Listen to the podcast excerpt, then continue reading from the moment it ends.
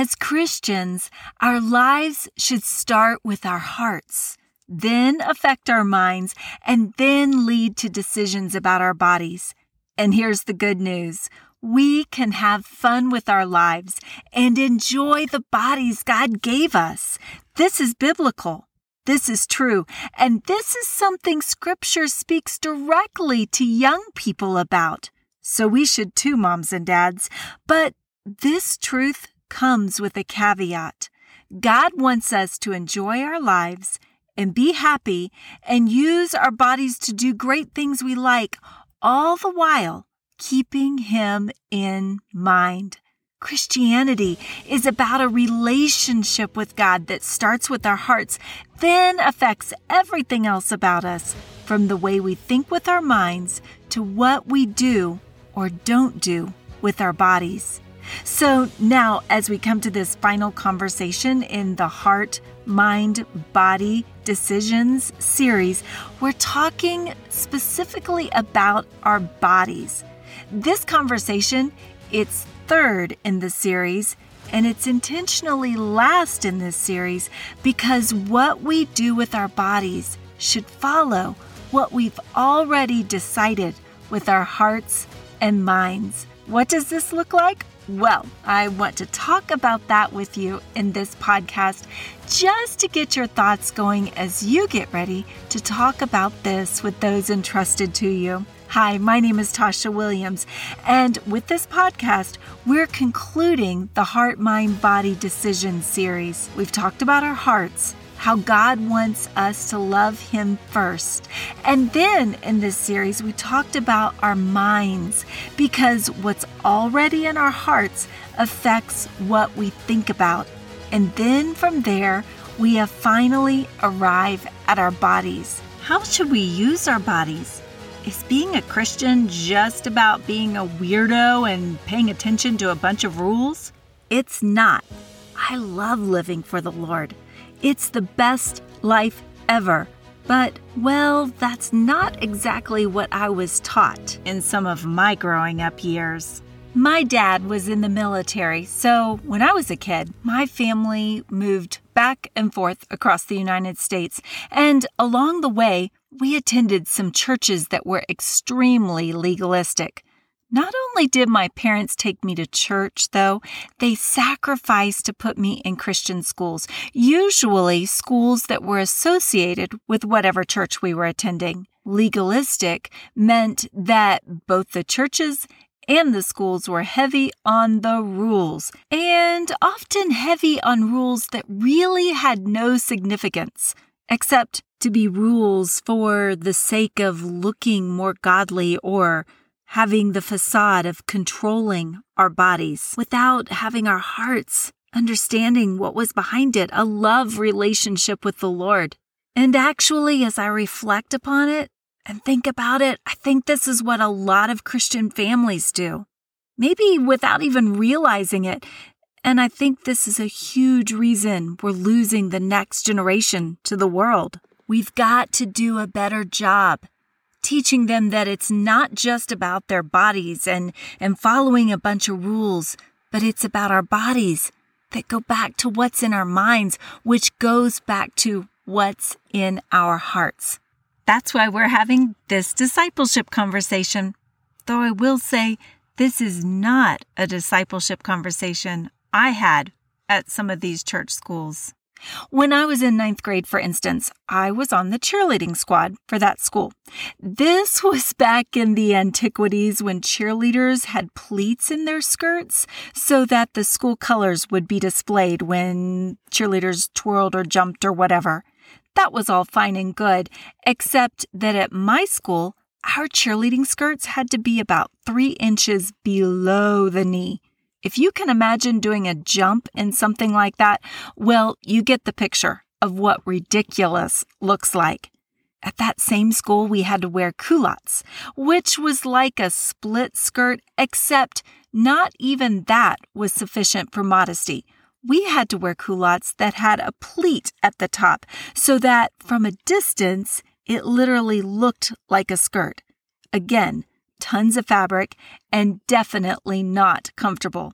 The kicker at that particular church school was that girls weren't allowed to wear pants. And I'm not talking about wearing pants at school. I'm talking about wearing pants anywhere.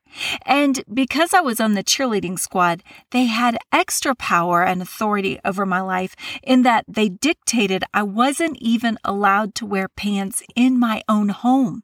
So for that year that I was at that school, I lived in fear that a school official might randomly show up at my house, see me lounging in my sweatpants, and kick me off the cheerleading squad. That was an irrational fear, of course, but TBH, it was a fear of people. And it didn't bring me closer to God as a teenager. It didn't make me want to glorify Him with my body. It just made me afraid. Not just that, the judgment was stifling.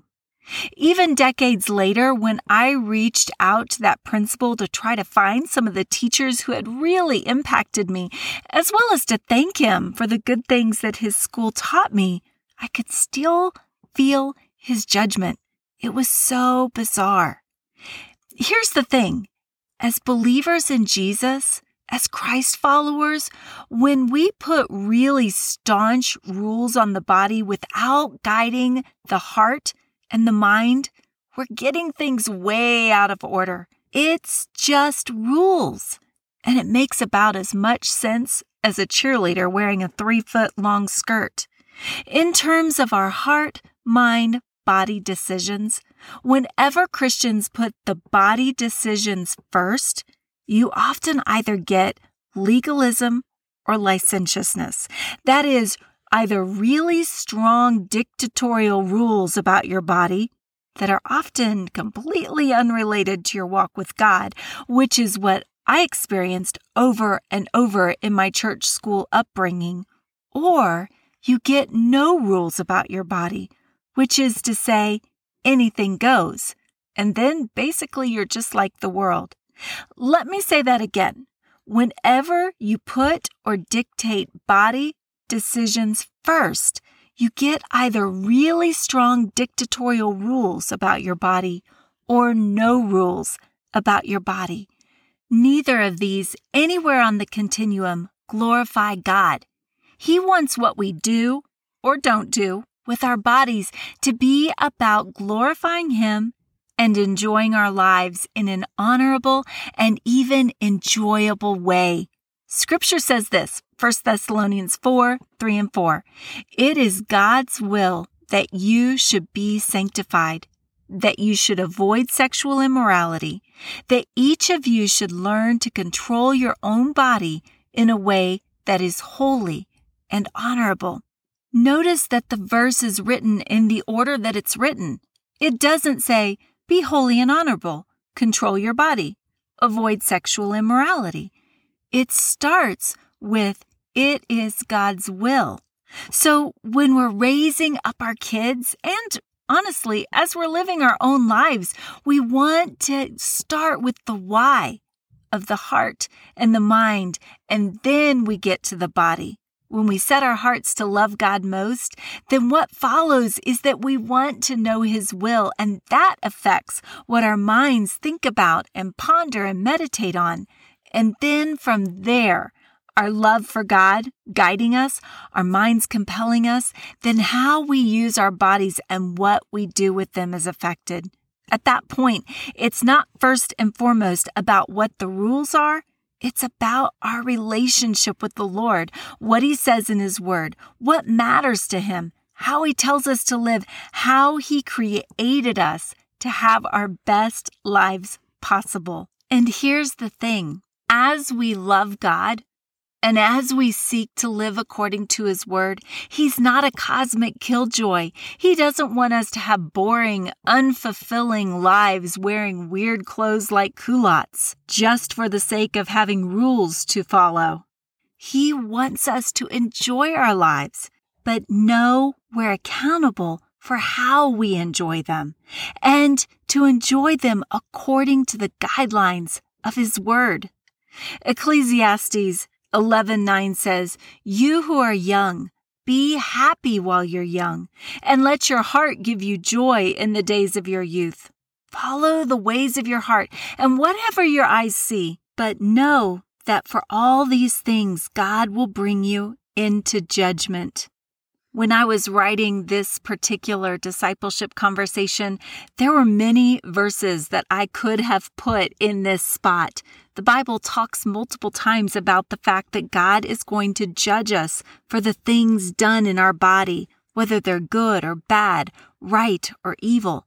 But I chose this particular one from Ecclesiastes because I love how it juxtaposes the fact that we can encourage the next generation to live large, to enjoy life, to follow their hearts and, and have so much fun, but to know that they need to do that and should do that within the realm of their relationship with God, knowing that He sees and that He will judge them and bring them into account of that.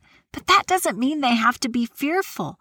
We don't have to fear the judgment of someone who we love and are following with our whole hearts. Back in the day when I had to wear culottes, it was just about culottes. When I wasn't allowed to wear pants, it was just about not wearing pants. There wasn't anything about that part of my education that said, this part of your body you're controlling this way because you love God, because you want to honor His word. It was nothing about that. It was just rules. They didn't get the relationship with Jesus part. Oh, friends, as we're discipling the next generation, let's make sure that we get the heart, mind, body decisions and rules and guidelines in our families and in our relationships. Let's make sure that we get those in order. For our own lives, let's do what we do because we love God, because we've set our minds on Him. And then out of that flows everything that we do with our bodies. And as we talk to the next generation, let's make sure that we talk to them about it in that order as well. Nobody likes just random rules. Nobody wants to be a Christian that's just a weirdo with their body for no particular reason. No, we do what we do because we love God first. And actually, we love Him first because He first loved us. And then, because of that love relationship, we set our minds to know what Scripture says about how we're to live our lives. And then from there, that guides the actions of our bodies. As I close, I must say that this conversation makes me think about my life verse. You know, I chose this to be my life verse in the months prior to my family moving from Jacksonville, Florida to Virginia Beach, Virginia, where I was in that extremely legalistic school in ninth grade. Looking back through all the highs and lows and the goods and the bads of my church school education, I have to say, this verse guided me. It guided my heart and ultimately affected how I used my body, what I did, what I didn't do and not because of the rules, maybe in spite of them, because I was falling in love with Jesus. He had captured my heart, and even as a young teenager, I wanted to use my body and my mind to follow him and serve him because I loved him so much. The dots connected from my body back to my mind, back to my heart. I want to share that verse with you right now.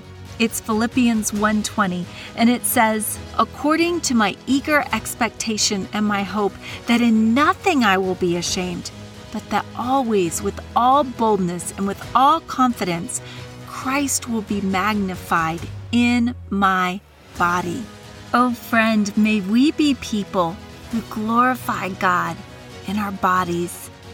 May we glorify him with our thoughts in our minds, what we think about and meditate on, and may we glorify Him with all our hearts. This is what it means to obey Jesus when He said, Love the Lord your God with all your heart, with all your soul, with all your mind, and with all your strength. Do this and enjoy your life. It's biblical. Live it and teach it to the next generation. Go with God, friend. Until next time, God bless you.